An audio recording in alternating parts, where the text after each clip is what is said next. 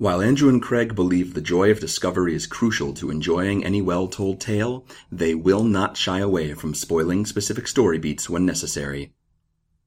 Plus, these are books you should have read by now.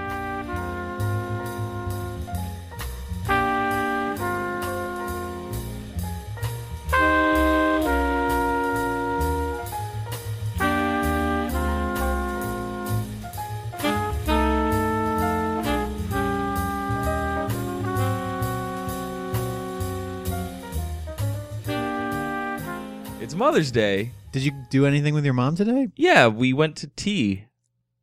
We had tea with my, My sister goodness. and my girlfriend. It was it was delightful. How proper of you. They had this little sandwich though that was a roast beef sandwich with fig jam on it. Figs. Did you eat it? Did anybody eat it? Yeah. Or were you just like, ew, figs? No, other people really liked it. I didn't know that there was I didn't remember that there was figs in it until after I ate it. What's what's a fig? The the closest I've come to eating a fig is eating fig Newtons. Now this tasted like someone crammed a bunch of fig Newtons inside a roast beef sandwich. But it Maybe wasn't that's how you just a get- sandwich, it was a croissantwich. That's how you get fig jam is you just hollow out a bunch of fig Newtons. Nobody actually knows what a fig is. It's actually fig Newton bushes. Like they're just they just grow on bushes. Um Did you hear last year um, the crops got frozen and it killed all the fig Newtons? there was like a late frost, and that's that's why it was so hard to find fig Newtons. that's why that year. sandwich was like twenty dollars. Welcome to Overdue. This is a podcast about the books that you have been meaning to read. My name is Craig. and my name is Andrew. and each week we talk about sandwiches. Um, failing that, we talk about books, books that uh, we should have read by now, or or someone told us to read, which is often how I end up with books that I've been meaning to read. I don't know about you, but Um, yeah, I, we'd like to kick the show off this week, I think, by mentioning that we um, we gave an interview to a site called Book Riot, uh, courtesy of friend of the show Becky Cole, and um, it the response to it was really really great, and we got a bunch of new Facebook likes and a bunch of new Twitter followers and a bunch of new subscribers to our feeds. So um, welcome, welcome all you new listeners. We're very very happy to have you and happy that you are wasting your time with us. yeah, I'll say I'm a little humbled by the the extremely positive response. As Andrew well knows, the internet is is a dark and dangerous place. It's dark and full of terrorists.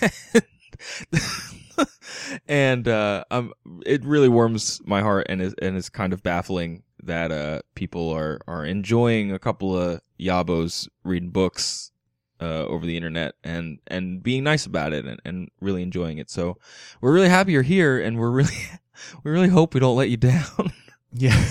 to be frank, Um, somebody, somebody, uh, Cassie B on Twitter earlier today was tweeting quotes from our Edgar Allan Poe episode to us, and I was like, "This is really funny," but I don't, I have no distinct memory of saying those. I.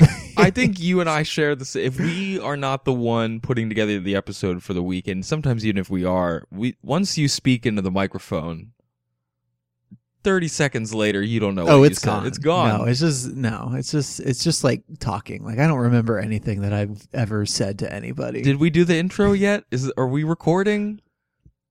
I'm not sure. Is this? Are we doing a podcast? What is this about? Where am I? Who are you? it's Mother's Day. Put on your coats, cats and kittens. It's cold out there. All right. Now- Now it's now it's- Groundhog Day. That's different. Um, but anyway, thank you very much for those of you new listeners who just made it through that conversation. Yeah. Um, we're really happy to have you, and um, we would really appreciate it. Usually we save this for the end of the show, but we'd really appreciate it if you um, have bookish friends who you think would like the show. If you could just um, point them to our website at overduepodcast.com. Um, we have uh, links to our iTunes page and to our RSS feed, and um, word of mouth is is the best way for an enterprise like this to grow. So, you know, now that we have some new listeners, we we also have new people who we can harangue to, to spread the word about our show. Let me tell you about a little podcast called Overdue. I hear you like books. These two guys talk about sandwiches. I don't know. I don't know. And then they talk to us about talking about the show. It got real meta there for a second. I'm not sure what's happening. Anyway, we all have a limited amount of time on this earth, but you should definitely spend some of yours listening to this podcast. I suppose we should spend some of ours talking about a book for once, right? yes, Craig, what book did you read this week? I read Watchmen, not The Watchmen, Watchmen. What is The Watchman? I don't. I don't know, but every time I try to call this book The Watchmen, some nerd gets mad at me. So Okay, it's as well they should. Wa- it's Watchmen by Alan Moore and Dave Gibbons. Okay, and what's the deal with this book? What makes it What makes it unique? Well, it's one of those comic book classics, in as much as there are those uh, that you, you kind of always hear about and bubbles up into the mainstream, gets made into a movie, and everyone goes, where did that come from? I don't read comics. What's the deal?" And all the nerds go, "Here's what they messed it up. Oh, here's what's great about it." Uh, so it's a graphic novel. It's not just a comic, right? Okay, It's- I've, it's I guess. Yeah, it's that that term, the graphic, you know, graphic novel is sort of fraught. So, um, it is. The, Watchmen was published through '86, I think, Yes. and then collected and published as one single quote unquote graphic novel in um, '87. correct.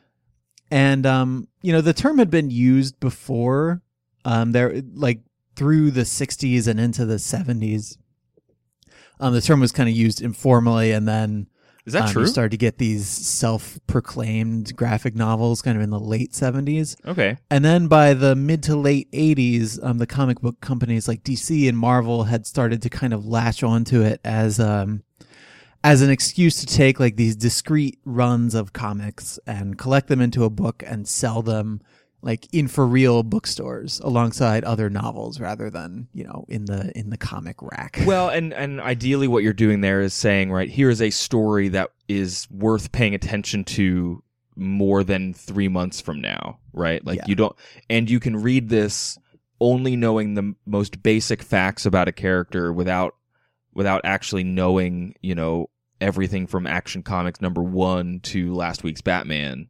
You can just pick up this Batman book and and read it, right? yeah like maybe there are stories that have come before and maybe there are stories that are going to follow after but this thing that you're picking up and buying is in some way a self-contained story with a beginning and a middle and an end All right.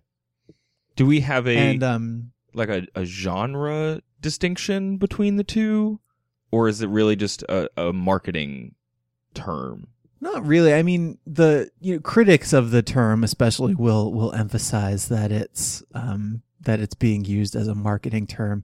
And um, Alan Moore, who is you know the writer of Watchmen, is one of the more outspoken critics of its usage as a term. I have some good some good uh, quotes for why he prefers the term comics to graphic novel. hit me As he says, it's a marketing term that I've never had any sympathy with.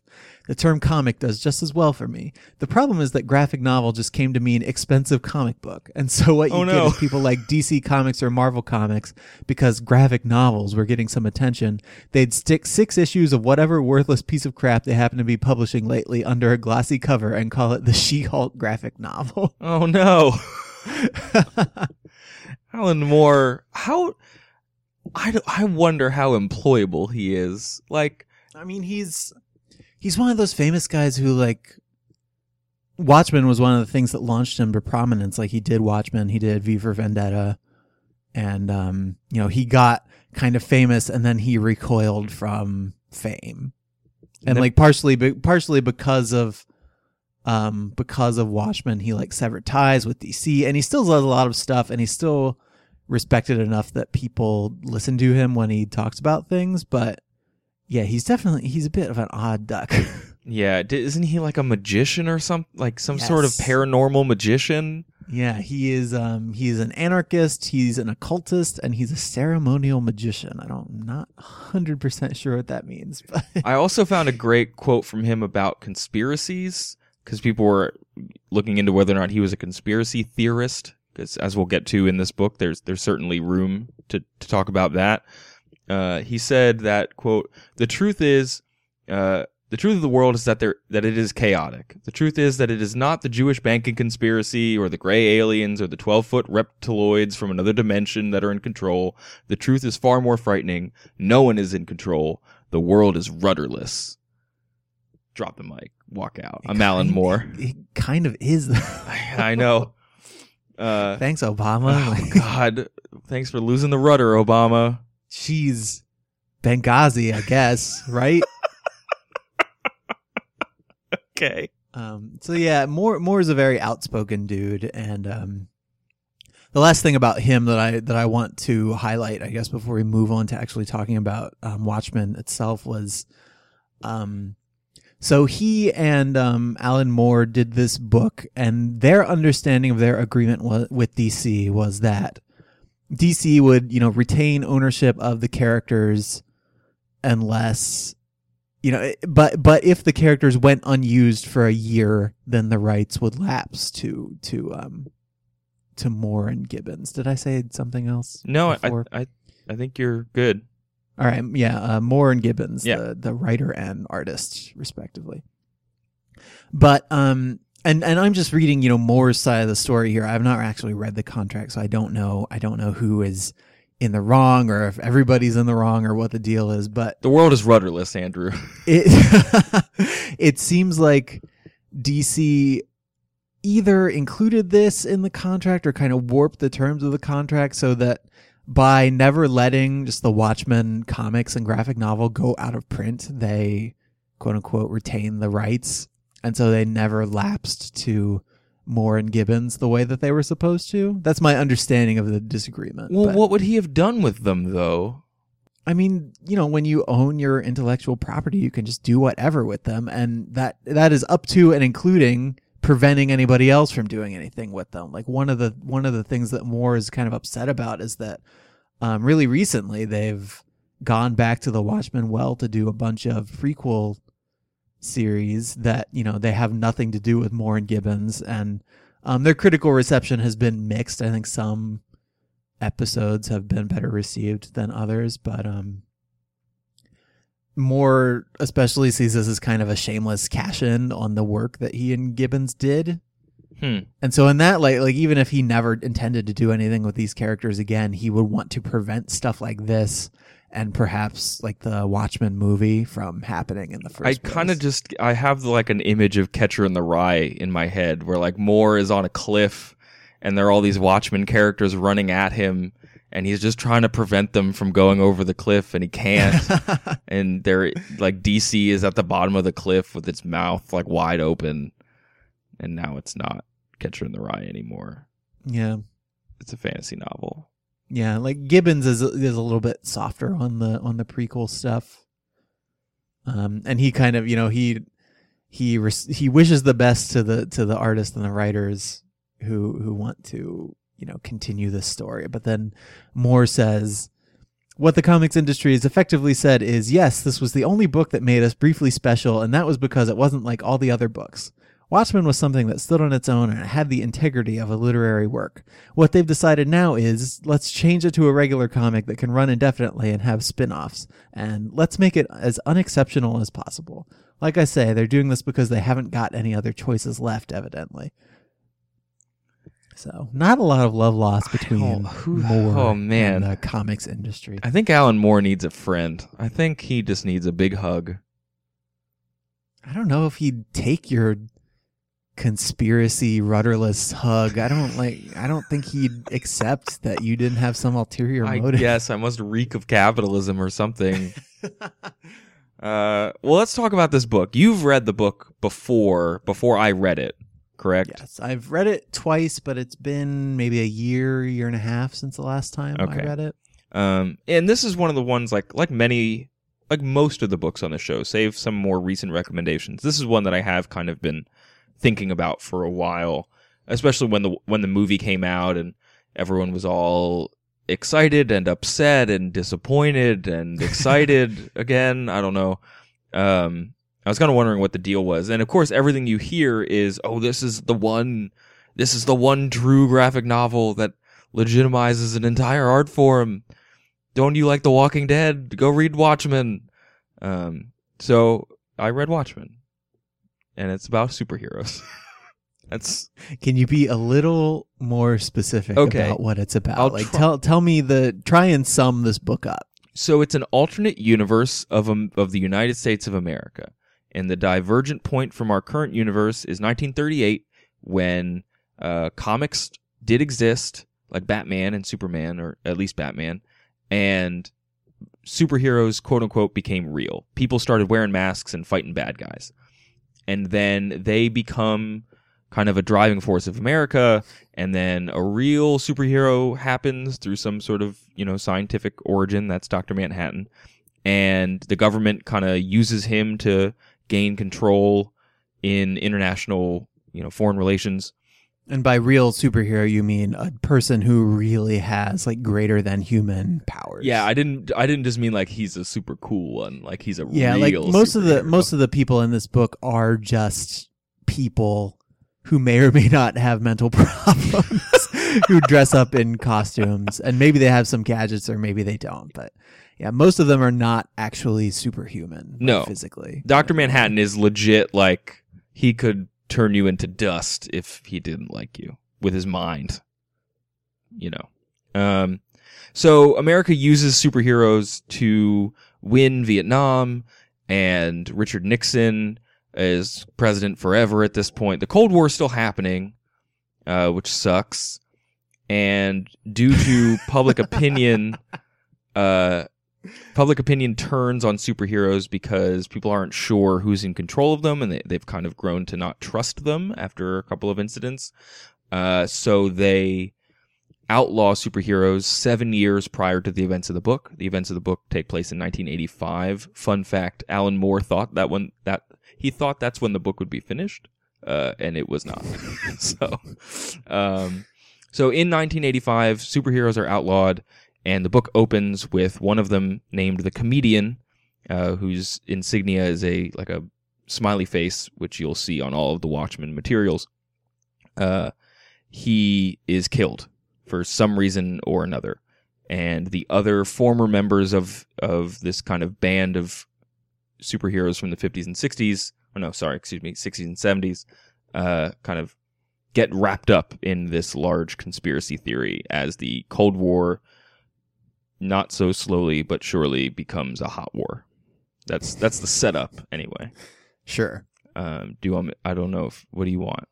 Where do we go from here? Well, okay. What what do you do? You want to get more into um, the plot, or do you want to explore some of the characters? Because that's, I mean, like each issue is kind of devoted to its own superhero, right? While while it also drives the larger plot forward. Yeah, that's So yeah, so it's kind of equally it's it's equally telling you know one larger story while telling the individual stories of all these really distinctive, really interesting characters. So I I don't know which which road you'd rather go down. Like choose your own adventure. oh no. One of the most frustrating things about a lot of current superhero movies is that every other movie is an origin story, right? And Man. Like I know how Spider Man happens. Like stop telling me how Spider Man happens. He got bit by a spider and now he has some powers that are kind of similar to what a spider does. no, he can do everything a spider can, Andrew. Not sort of. Everything. I'm sorry. I haven't listened to that song in a while, so you forgive me for Not on your wake up mix. Um, Or like Batman's parents died. Like I get it. oh man, I don't need to see every other movie like dramatic flashbacks. Oh no, what's gonna happen to Bruce Wayne's parents? Like this is a mystery to me. I saw a trailer for a TV show the other day called Gotham, and it's purportedly about Gotham before Batman shows up. But guess what happens in the trailer, Andrew? His parents His died. parents die. yes. And then some ch- girl, some middle schooler dressed in a like skin tight cat burglar outfit shows up. And s no, it's the worst. All right. Anyway, Watchmen's great. Let's move back to Watchmen. Sorry. Um, there are origin stories in this book, but the book is told not completely non-linearly, but it definitely skips around. Uh, it opens with this kind of cold murder case and ends with a plot to destroy the world. Uh, that's you know your A to B to Z. but in between each time, uh, the, there's a new issue because it was published as different issues. It focuses on one of the new character, uh, one of the other characters. So you have uh, Night Owl, who inherited his persona from a previous generation of superheroes, who's kind of your impotent middle-aged Batman character. You Mhm. have Silk Spectre, who inherited her character from her mother, uh, who was involved with the first round of superheroes. You have Rorschach, who is this kind of uh, chaotic, neutral madman uh, who wears a Rorschach blot mask. I don't even know if he would be chaotic neutral or if he's lawful neutral. I think he might be lawful neutral Um, he might be lawful neutral because he he's not like he he has a code and he sees these things as being right or wrong and it, it doesn't mean if it's some punk on the street doing it or if it's one of his friends doing it like he is totally humorless in his enforcement of of good Okay. oh, or at least maybe in his mind he's lawful good okay. maybe from the perspective of you or me How's your pocket chaotic. protector right now? Are your hands covered in. Cheetos? listen man if my pen exploded i my shirt would be pristine it would not even get stained a little bit uh, so Rorschach's crazy, and then there is um, well, the comedian I talked about. He is one of only two government-sanctioned superheroes. Now he's dead at the beginning of the book, but he does factor in as a major character in all of the flashbacks. And after the act passed in 77, where all the superheroes were outlawed, the comedian who's kind of this like evil Superman, like he's a human, but he kind of represents America's superheroes in a way because he's willing to just go and fight bad guys, even though he kind of yeah he kind of he kind of gets off on a little bit oh more than a little bit. I'll tell you that much. on the destruction and everything Um, and the other government sanctioned superhero is Doctor Manhattan, who is uh, the actual superhero. He was uh, trapped inside of some science magic box. I can't remember Let's the just like call it a proton something like, proton probably there were static protons field inhibitor or something. I don't know. Uh, and he gets turned. proton magiculator he gets turned into a giant blue magic man um, who sees time differently because his relationship to matter is all crazy. We'll get more into him in, in just a second. Uh, and then there is Ozymandias, whose real name is Adrian Veidt, and he is one of the smartest men on the planet just because of his genes and not his JNCOs, but his DNA. And he uses that to gain full control over kind of his mind, his body through meditation. And so he's super handsome, super fit, and he fashions himself after Alexander the Great.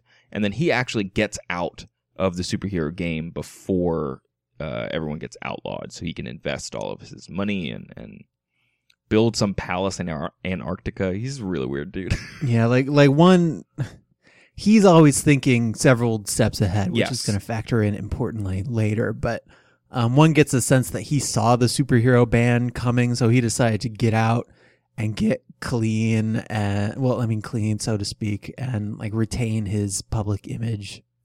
Because he's still he's still kind of beloved. Like one of the things that his company sells are Ozymandias action figures. I love it. I love it. So, so like while the American public is maybe a little wary of some of these other um, freaks wearing their underwear on the outside, they still like Adrian Veidt and they still like Ozymandias. And one of the things that's kind of great about Alan Moore creating his own universe here, because he was handed a bunch of characters from Charlton Comics by DC in some sort of merge, which included the Blue Beetle and the Question. I love their shoes, I by know. the way. Charlton They shoes. made all of their comics out of taffy and caramel and stuff. Um, but so Alan Moore didn't have to kind of reconcile a bunch of disparate origin stories. He was able to craft characters that came to superheroism for their own reasons, right? And what Well, um, one of the other things that factored into that, right, was that DC didn't want these characters that had acquired from Charlton to be unusable in the future. And they looked at That's they true. looked at what Moore was proposing to do, and they said, you know, after this happens, we really probably can't do that much more with these guys. Well, and I don't know enough about comics to know how cyclically the like deaths happen. It seems like once Superman died in the 90s or whenever it was, like every other week a major superhero dies and then Yeah, I swear, like I just see Twitter getting mad about it. It's like, oh, Batman died again. oh, well, there was one where like Batman got transported back in time and he was like a caveman or something. what? I don't know. I saw I I saw a shot of Batman in a cave, or, or someone discovered a bat symbol in a cave. It was supposed to imply that he'd been teleported back in time. I don't know. Um, anyone anyone who has any corrections to this nonsense can email us. Uh, we'll talk about that later too. His parents were killed by a rogue mammoth, and he swore that he was going to hunt down all the mammoths. He's not the mammoth hunter we'd want, but he's the one we deserve. This town needs a better class of raptor. um, so he's created these these characters Alan Moore has that have very disparate origin stories. Um, you know, Doctor Manhattan has a kind of classic one where he was a scientist who was in love with a woman, and this watch broke, and he went back into the machine to get his watch, and then he became a superhuman. Um, Rorschach has this really troubled past. Uh, his mother was a prostitute, and uh, he was abused by other kids along with her, and, and it kind of shaped his worldview and turns him into this kind of right wing vigilante character who, all things considered, is still pretty sympathetic to the reader. yeah. um, or- well, in relative to all the other people. yeah. Uh, Night Owl is kind of this schlubby guy who really liked the first Night Owl and, and gets into super like super heroics so that he can make a difference. Um, Silk Spectre kind of did it because her mom did it, and I like that her mom got into superhero work like with an agent aiming to make movies. And then when she gets out of the game, someone acquires some of the footage that they were using to make her movie and they turn it into a low budget porn and it goes real bad. it's pretty great. Um, so it's it's kind of useful the way these characters are all different. Um, that they all have a slightly different outlook on on what's happening in this world that is fraught with peril, right on the precipice of disaster, Mhm. and the way each book kind of reveals their origin stories. It does so in a way that also informs how they're actually interacting with the plot, if that makes sense. Yeah, yeah, yeah.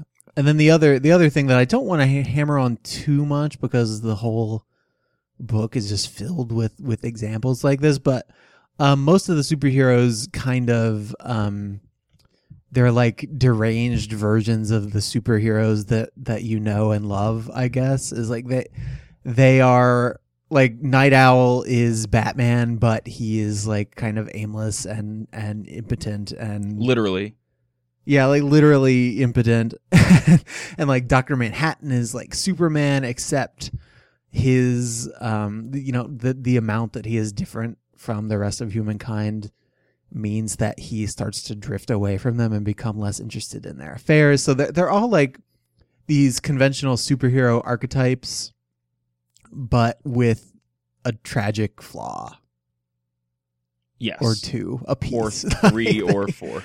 Yeah, Um, like they, they they they take what you would expect and they conform to it, but there's always something else. There's something that makes them imperfect in a way that a lot of superheroes are not, especially those like original 40s like golden age superheroes. Yeah, they do. F- they do follow those archetypes. Moore was quoted as saying, you know, he wanted to. He thought that it would be a good way to start a comic book: have a famous superhero found dead, and then you would be led deeper and deeper into the real heart of the superhero's world and show a reality that was very different to the general public image of the of the superhero, and kind of take those classic tropes of of who these comic book characters are and ground them in reality such that they appear crazy and weird. Uh, so I want to talk about Doctor Manhattan briefly. I don't want to spend time on all the characters in the book. We don't have time for that. Um, so if we don't cover your favorite character from Watchmen, or you read it and, and have strong feelings, please send them in to us. Uh, about a third of the way through the book, Doctor Manhattan is kind of pushed away from the other characters by someone who claims that his kind of radioactive self, which is not actually radioactive, has given a bunch of people cancer and he is harmful to the world around him. So after that episode explodes, he retreats to Mars because, you know, he can teleport and doesn't need to breathe, I guess. They kind of, they don't explain all of the rules and you slowly re- learn that no rules apply to Dr. Manhattan. Yeah, he can do pretty much whatever. So he ends up on uh, Mars and he's looking at this picture of him and his previous girlfriend from when he was a human. And he kind of is thinking about his origin and his life uh, completely non linearly. Uh, one panel I think I can find. One panel says, uh, Saturday the 19th, now my hands encircle Laurie's face. That's the Silk Spectre. In 1966, the costume people are arguing. In 1959, I am telling Janie I shall always want her. It's later, Laurie is walking out on me. So he's basically living all of his life at once because his perception of, of matter and time is so different. And what this all builds towards is this notion that he's not sure there's a cause for anything. He thinks everything just kind of is. He, he calls the world a clock without a clockmaker, um, or a watch without a watchmaker, excuse me. So, would you say that the world is kind of rudderless? I would. I, oh, I My goodness, would. it's so cool how we tied that together. I know. Uh, and so he builds this weird sand palace for himself on Mars. Did you forget about that? No, I didn't forget about it. Just the the abruptness with which you brought it up made me laugh. Well, and so his concerns kind of shift to the natural world and, and things that he can understand because they don't have causes, right? They just are this this mm-hmm. featureless landscape that is filled with interesting shapes and you know things caused by hundreds of years of erosion and, and time. And And he can sort of impose order on it, and everything makes sense. Yes. too, which is which is important. And so when you brought up Superman earlier, the thing about Superman is that he has that uncanny love for humanity. And for Lois Lane specifically, am I right? I guess. Mm.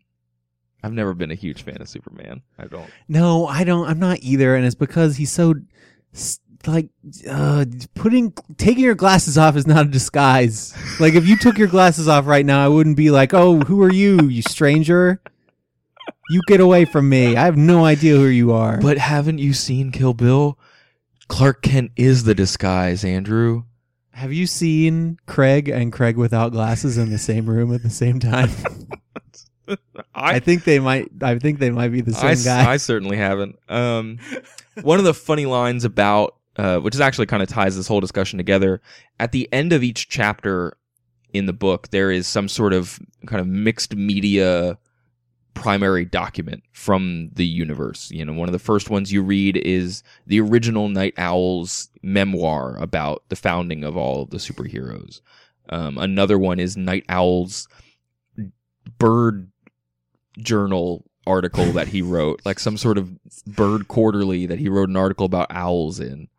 And then you see like uh, an interview that Adrian Veidt gives to a newspaper or something about about being Ozymandias Yeah. and moving on from that life. The one in this Dr. Manhattan chapter talks about how the political sphere on Earth changed when uh, Dr. Manhattan arrived and, and aligned himself with America. And there's this quote that gets bandied about, which is Superman exists and he's American. Yeah, and the senator who said it gets all upset because he, he he originally said God exists and he's American, and it's kind of not he's not calling Doctor Manhattan God, but he's saying that God created him, and you know God must have been American to give us Doctor Manhattan. yeah, Um, so it's just that that kind of love for humanity and this sand palace, which you know echoes uh, Superman's Fortress of Solitude, etc. Uh, kind of paint that mirror image of Doctor Manhattan, where he could do anything, but his arc is one of slowly caring not to. yeah. Because like super part of Superman's thing is that like he has human parents and he has a human love interest and he kind of has this desire to belong and to fit in and to be accepted by this race that has kind of adopted him unwittingly, where Doctor Manhattan is slowly becoming detached and not really, not really caring. No, not at all. Yeah. Um, I want to move on to the fearful symmetry chapter. Andrew, are you cool with that? Okay, Uh, yeah, that's fine. that is the first chapter. I think it focuses focuses on a couple different characters. Midway through the book, uh, other superheroes are are in the line of fire. Doctor Manhattan's been you know shipped off to Mars through trickery, and Rorschach is going to this former villain called Moloch, uh, and questioning him. And Adrian Veidt gets uh, someone attempts an assassination. They, they make a play on his life. What is the phrase I'm looking for? There's an attempt on his life. him. There's a hit on his life. There's a hit on him. There's a spot on him. You gotta wipe it off. what am I saying? By the way, I love like you don't get a you don't get to see a lot of the comic book villains in this, but I love the ones that you do get to see. They all have like these terrible like space ghost names, Yeah. like Moloch. Moloch is great because he like he was a magician and he wore like totally stereotypical magician clothes and he has pointy Yeah. ears for some reason. And then when you see him, he's all just kind of shriveled up, living in a crappy apartment in New York. Yeah, like I think there are if if people watch the Venture Brothers still, I Mm. think there are a lot of parallels there where where um there used to be the, these glory days for these like su- these super scientist good guys and then these villainous bad guys and then in the in the timeline of the show this is happening like 20 or 30 years after and everybody's just like an old man in a onesie like running around And I, you know, I wonder if for Watchmen specifically, that that sense of days gone by, and and why every time we'll get to Fearful Symmetry in just a second, but this is a good tangent. Um, why many of the origin stories don't feel clunky; they feel in service of the overall themes of the book. Is this kind of late Cold War era that is post Vietnam in the real world, where America really was falling on, you know, Im- hard times in terms of self imagery, right? Mhm. Uh, at least from certain camps, certainly Alan Moore's camp. Um, this kind of sense of America, the great America, the beautiful America, the the one true moral center of the world is certainly shattered and and faded. Uh, Yeah, and compounded by stuff like Watergate, where the American public s- started to, or I don't know if started to is right, but they definitely lost faith in their government in a way that would not have been conceivable during like the Eisenhower, um, Truman, uh, Roosevelt eras. Yeah, I know that that for a lot of people, that looking back is is the time when it when it really broke, and Mhm. and what the government was, and and your relationship to your country became very different. Mhm. Um, and even people who I think claim to like have no reservations about saying that they love America and America's the best, I think their relationship to it is changed even still by by that by you either are doubling down on on something that other people are kind of saying needs some fixing or you you get something different from the government you owe the government nothing because the government Yeah. is inherently corrupt and needs Yeah, cleaning like, out The peop- the people who think that it's great even get a little bit defensive about it. I think is some of the thing because they they feel have this perception that they are some persecuted minority or something, yeah it's it's and that the rest of the world is is down on America. And who are you that you're not you, you know you're not in the in your country's corner or whatever. I don't know. It's all it's all very complicated. uh, and one of the things that this book does really well visually is uh, this America, this New York, is kind of faded and in a lot of secondary purples and oranges, secondary colors that that don't give you that moody Batman Blade Runner feel and don't give you that bright happy Batman feel just to use Batman. I don't like Happy Superman, like the optimistic. or even like Adam West Kapow Batman. Like that Batman is super bright and colorful. Yeah, it's not bright, hopeful colors. It's not like I don't know, dark vigilante gloom. It's just it's this perpetual. Yeah, they're they're very like bland, muted, tired colors almost. Yeah, and a lot of solid colors, a lot of um just a lot, it feels like a the whole book feels like a sunset. I don't know. Yes. Yeah. Or or like there's a fire like Yes. right off the panel That's that you that's another another good way to think about it. Um so speaking of the panels and the layout, Fearful Symmetry. It's the sixth chapter of the book and it's notable for the fact that it in terms of panel composition is a mirror image of itself. Um, so the the center of the issue, if you were to buy the original issue in the store, you would find at the center of the issue a frame where uh, the guy is trying to kill Ozymandias, or Adrian Veidt at this point. He's not actually Ozymandias. Um, in his office, and he hits him in the face with this like Egyptian artifact, and it spreads the page so that the guy's face is on one side and Ozymandias is on the other, and it ripples through the rest of the issues. So the issue starts with Rorschach interrogating someone, then it goes to this to the newsstand that the book goes back to a lot. Then it goes into the pirate comic book. Then it goes into the Veidt assassination, and then it works back in the exact opposite order. Um, and I know that that has larger thematic repercussions for the book in terms of whether or not anything in the book kind of prevents or solves the larger conflicts at play. Uh, but it's just really interesting because I don't know how you pull that off in a normal quote unquote novel, in a in a words only novel without it getting really messy and, and Oh, weird. definitely. Yeah. Like like and and even if you did it in a novel that only had words, it would be way less noticeable. Like you can't see anything as big as a shape. You just see like two sentences that had the same number of words in them or something. I'm not even sure how you would how you would construct that, but it's definitely one of the ways one of the ways in which Watchmen is like natively a comic book or a graphic novel, whichever whichever term you like. Well, and it it's it's doing things that even if they could be pulled off in another medium, they wouldn't be as effective, or you'd see the seams showing a little bit more. Like the fearful symmetry thing is something I mean, I didn't notice it the first time I read, but then you go back through and you realize, oh yeah, that is what they're doing, and it's kind of awesome. Well, and it's really neat if you if you I noticed it sort of on just that one page where Veidt is in the center smashing that guy in the face and then on the three panels on each side they're kind of laid out li- like perfectly along the staple line in the middle, you Mhm. know? Mhm. But I didn't know that the rest of the chapter kind of works that way. Um, and I don't think that it would work that way if Moore and Gibbons hadn't settled on their nine panel a page format, uh, where it's pretty much just a like a tic tac toe board grid of Mhm. of panels, and they occasionally break from it uh, to give you a larger one, but it's not that kind of variable size panel that you see in in everyday comic books Right.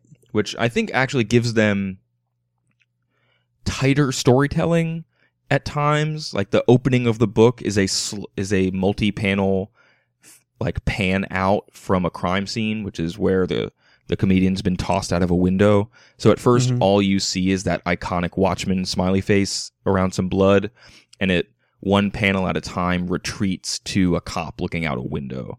And it's something that's very cinematic, but I kind of like that it's not a picture in motion. I kind of like that it's a couple still images that I can look at and pick apart because there's always information in the background.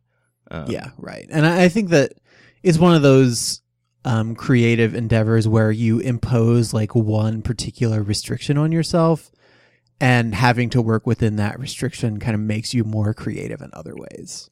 Yeah, well, and you can reference other frames as well by working with just that, just that style. You can kind of recompose an image later. I'm thinking of in the Rorschach chapter when he's been uh, put in jail for a crime he did not commit. I'm, I'm on I'm on Rorschach's side on this one. I got his back. Uh, he is He's the 18. he is uh, being interviewed by this, you know, kindly psychologist who has a pretty good relationship with his wife because he's a good guy. And as the Rorschach case takes over, he becomes more distant and, and frantic. Uh, and they don't, it, it kind of ruins his marriage. But there's a shot of them early on where she asks him to come to bed so they can have some sex. And she's in the frame and they're smiling at each other. And later, he's staying up late and you just see her dialogue bubbles from out of the frame and it goes, you know, you, you're going to be up late if you if you keep drinking all that coffee, why don't you come to bed? And he's like, no, I got to work on this. And then there's this frame where it's just her shadow through the door, like the light coming in through the door behind her on the wall, being like, why don't you ever pay attention to me anymore? And his he's all like upset. And it's just a really subtle. I mean, it's not totally subtle, obviously, um, but it's a really specific way to call back an earlier composition of the two characters. Definitely. Um, and I think throughout the book, Gibbons did a lot of really wonderful work that tells you who characters are, perhaps even before you know their names. Like you start recognizing the superheroes before you've even heard everything about them. Dr. Manhattan appears before anyone said his name, you know. yeah. Yeah. yeah. There's there's a funeral early on where all of the characters show up and you don't necessarily know all of their relationships to each other, but there's a lot of looking there's a lot of people looking at each other with looks Yeah, like on their you- if- faces. if you go back to that page again, having read everything, like you totally understand all the relationships based on the way that they're silently interacting with each other, which I think is is really good. Uh, Um. So, do you? I mean, do you have more here? Because there is something I want to jump to based on what we just talked about. Uh, I'll just throw one more thing about the dialogue. I think the writing is really good. Um, I could probably stand to reread the whole thing and, and pay a little less attention to the words actually because they're they're so engrossing. Yeah. But one of the strengths of it being this visual medium is not only can it be kind of mixed media in terms of now here's this journal page, here's this uh, newspaper article, which I'm sure has been done in comic books before um, and will be until the end of time. But there is also the shorthand, which I know is not new, also of characters. Not only do they speak differently, like Rorschach kind of speaks in clipped sentences that often lack pronouns, or um, Doctor Manhattan is is very kind of buttoned up, but his word bubbles are always blue, and and Rorschach's are always kind of wobbly and weird, and it just when and there's also a lot of um, crossover between this other comic, which you might want to be talking about. I don't know. Um, Um, that's not the that's not the thing I want to do next, but I do think we need to talk about Okay. it before we close. we'll come back to this in a sec, but there's another internal comic book called The Tales of the Black Freighter, and that is used as a thematic device throughout the book. And all of the kind of quote unquote voiceover from that comic appears in a certain font and coloring. So you can kind of keep track of where all this stuff is coming from. And as someone who does not read comic books a lot, I'm sure I sound like, oh my God, I discovered comic books. Uh, Look at these different speech bubbles to signify different people are talking. but, maybe there's like real bad comic books out there where this doesn't happen. And golly, golly gee, they put the words next to the pictures and it means stuff. Did you see this. Dolores? All right, Jimmy Stewart. Like, what do you? Jimmy Stewart, the prospector, apparently. What do you want to talk about? um, I wanted to. Okay, so you mentioned this kindly psychologist. Um, there are characters in this book who are recurring and who are significant, but who are not like core to the story. They're not in our group of superheroes, and I wanted you to talk about them and about what happens to them and like how they're used So- in the in, in like the wider story that the book is telling. Okay. So the main one you're talking about is the newspaper salesman. And you meet him Yes. pretty early in the book. The there are these two warring newspapers and the New Frontiersman and and another one whose name escapes me right now. The new frontiersman is the libertarian one. yes. Um? Yes. and they kind of take different sides on the current administration and on the superhero thing. And this guy is always kind of mouthing off about the world and he's, you know, shaking people down the street to sell newspapers and people come to him to buy their newspaper of choice. And he's this really good touchstone of what is happening outside the world, like outside the, the, the plot of the book, right? So the shadow looming over everything is that Russia is first invading Afghanistan, then they're going to invade Pakistan, and Russia's just getting more and more brazen, especially now as Dr. Manhattan has left Earth and America's screwed. Um, yeah, like like imagine Doctor Manhattan as if he were the bomb, but no other countries had the bomb, and so Well, so he leaves, and then America's adversaries start to press their advantage. I know I've I've mentioned this uh, story before. There's a Vonnegut story, Andrew, called "The Barnhouse Effect." Have you ever read that one? I have not read. It's actually one. about a man who can blow stuff up with his mind, and okay. and how he is implicated in foreign policy, and you know how that affects America and its standing in the world. It's kind of interesting. hmm Uh, people who like Dr. Manhattan should read that story. Um, but so along with that newspaper salesman is this kid who's reading this comic book, which is Tales of the Black Freighter. Uh, and you and I have talked about this that because superheroes became real, the comic books that inspired them became less popular in this universe. And so people really took to pirate comics. And apparently, one of the people that the book uh, includes as a as a colorist on or artist on one of these pirate comic books is actually a real guy who made real pirate comics, which I think is great. Um, John Orlando, I think might be his name. But that book itself is used to underscore other plots in the book, um, other scenes and and bits of action by this one man who is running from this freighter that takes people to hell and and what he does to try to escape it and and how that ends up actually causing him to to be caught. Um, Yeah, and the the he- it the main I mean the main thrust of it, like the the short one sentence version, is he is running from this ghost ship, but the things that he does to escape it end up turning him into the monster that he was running from. yeah, and it, it's it's it's far less dumb than it sounds in one sentence, and it's broken up over the course of the book in a way that uh, I think actually helps. It makes it more subtle Yes. than I just made it sound, basically.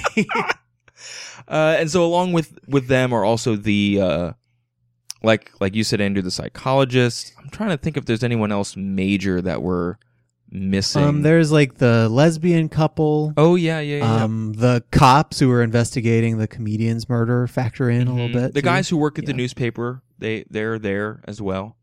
Yeah. Um, and they kind of they just round out this population of New York that is caught between, you know, there this world where superheroes were good and, and now they're bad and and they're all facing the impending nuclear doom. Like it is there every there's no um, there's like they're ticking they're clock the almost literally on the earth. there are surrogates for the common man. Like they are the collateral damage that that happens in this in this fight between I don't know different different people with their fingers on different buttons. I suppose I would say. Andrew, can I spoil the big part of this book? Spoil the big part of this book, and if you have not read Watchmen and you want to, probably you should turn it turn this off and go and do that, and then come back. Okay. So right. the but I gave you time. I gave you time. Come back in a few minutes. Um so Ozymandias is behind everything. there was one person who was just fumbling for the pause button on their No. Oh, just- I'm so sorry. I'm so sorry.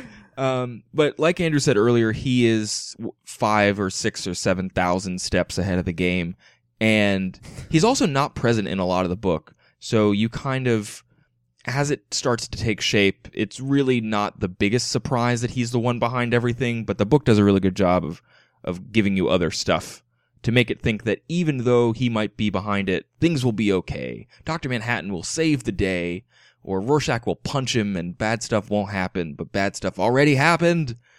And yeah, tell tell tell us about the scene that you like the most with that with that twist. so there, that like really drives home what you're talking the about. The term that we really like uh, that we learned from The Incredibles, which is monologuing, which is when the evil villain tells the hero what his plan was all along uh, and it gives the hero enough time to stop it. to devise a plan to stop him. like, isn't that one of your favorite episodes of The Simpsons, Andrew? The James Bond one. yeah, that's pretty. good. What's his name? The uh, Hank Scorpio. Hank Scorpio. okay. Now that we just laughed at the fact that Hank Scorpio exists. No, he. It's it's it's another thing that like James Bond is is trying to get Scorpio to engage in this conversation, and he's like, "Scorpio, you're totally mad," and Scorpio says, "I wouldn't point fingers, you jerk."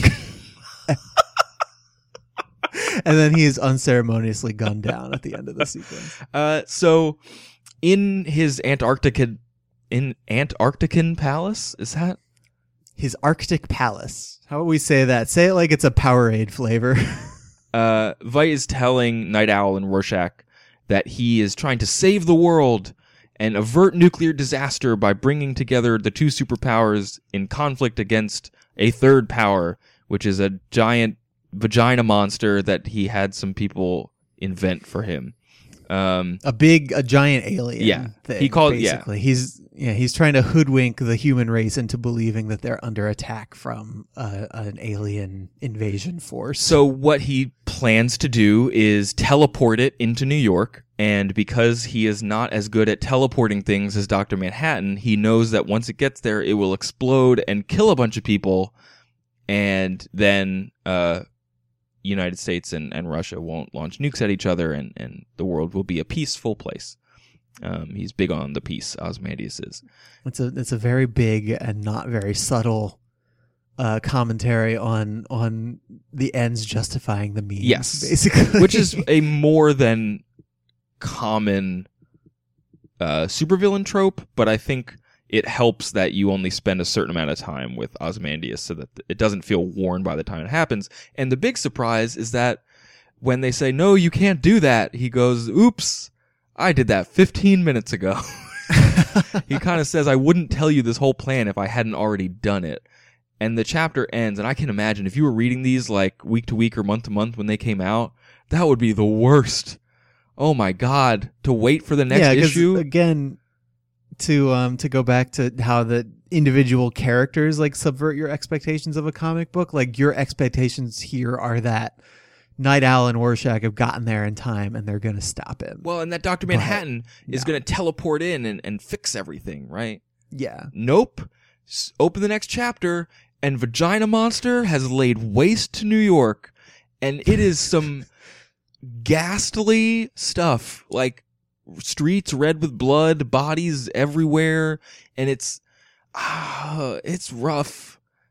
yeah, It's pretty rough. rough. And this and this it, it's destroying major landmarks and it's doing this in like a pre 9/11, pre Independence Day sort of thing where where people I don't think had been desensitized to like imagery of the Eiffel Tower falling over or something, you know? Yeah, Like, and I mean maybe it's just maybe it's the quality of the art. Like kudos to Dave Gibbons for depicting something so awful so well, I guess. but it doesn't even in a world after that, in a world where I'm used to Michael Bay disaster porn, like it is horrible. Um yeah, it's rough. And I mean it's it's really driven home by you know all all of these in the moments before this explosion thing happens. Yeah. Like all the secondary regular people characters you've gotten to know throughout the book are all kind of gathering together and and um um as I recall they're like trying to break up a fight. someone and like they're they're all getting together and doing like this kind of fundamentally human but kind of random thing. Like just yesterday I was on the subway and this guy was like had taken offense because somebody was looking at him and like or he was like, "Are you looking at me? Do you want to start something?" Oh no. And all the people around them are like, "Dude, chill out. Everybody calm down. Like just trying to break the diffuse this so nothing bad happened." I watched And it's Ugh. one of those things that just like reinforces your humanity, I guess, in whatever small way. Well, all of the little relationships bubble up, right? Like the psychologist is is there, and his wife, who got in a huge fight with him and walked out, wants him back, but she wants him to not get involved in other people's problems anymore. And this woman is getting mugged, and a and a fight breaks out, and he Right, and he's like, I have to go, I have to go help her. So his wife gets mad at him. A bunch of other people join in on the fight.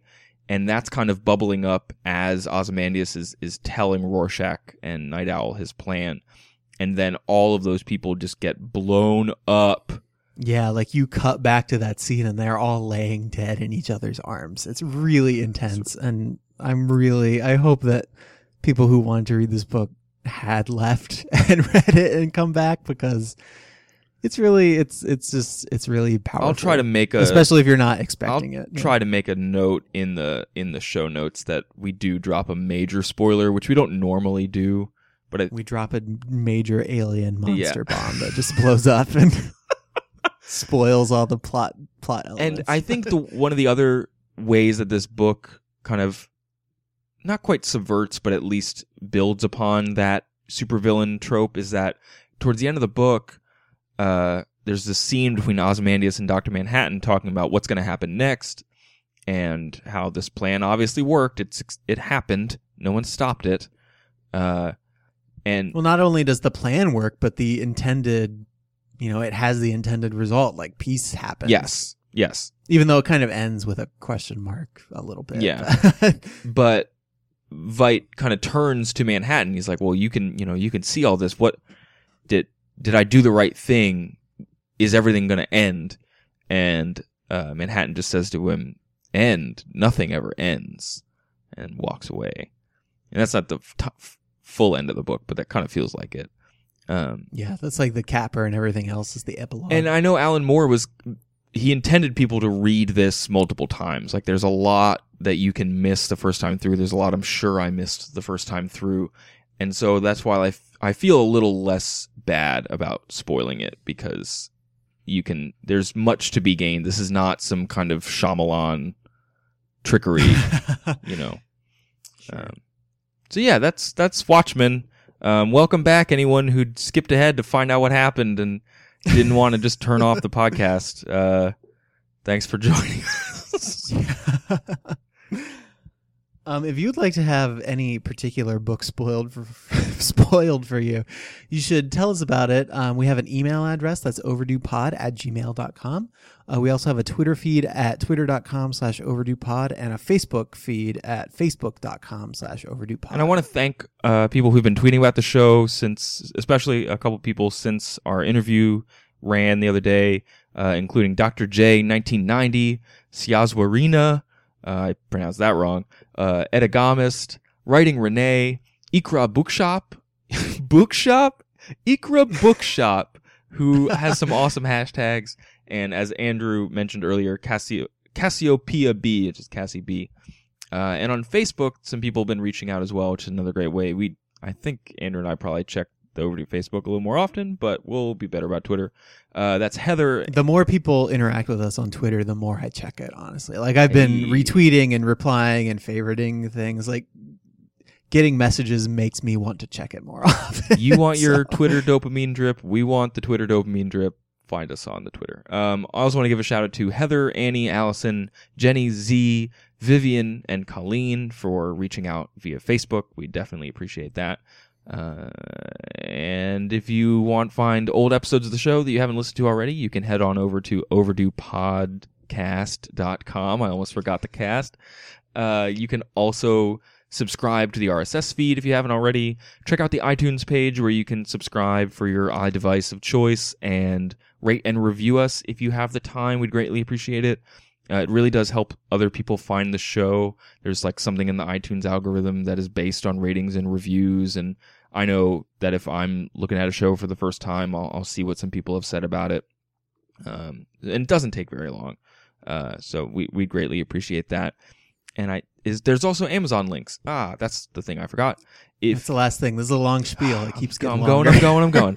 Uh, if you like one of the books that maybe you've listened to the episode for and you want to pick it up and read it for yourself, as I know some of our listeners had, you can click on those Amazon links and pick it up uh, either in Dead Tree version or uh, Kindle ebook version or whatever you you so choose.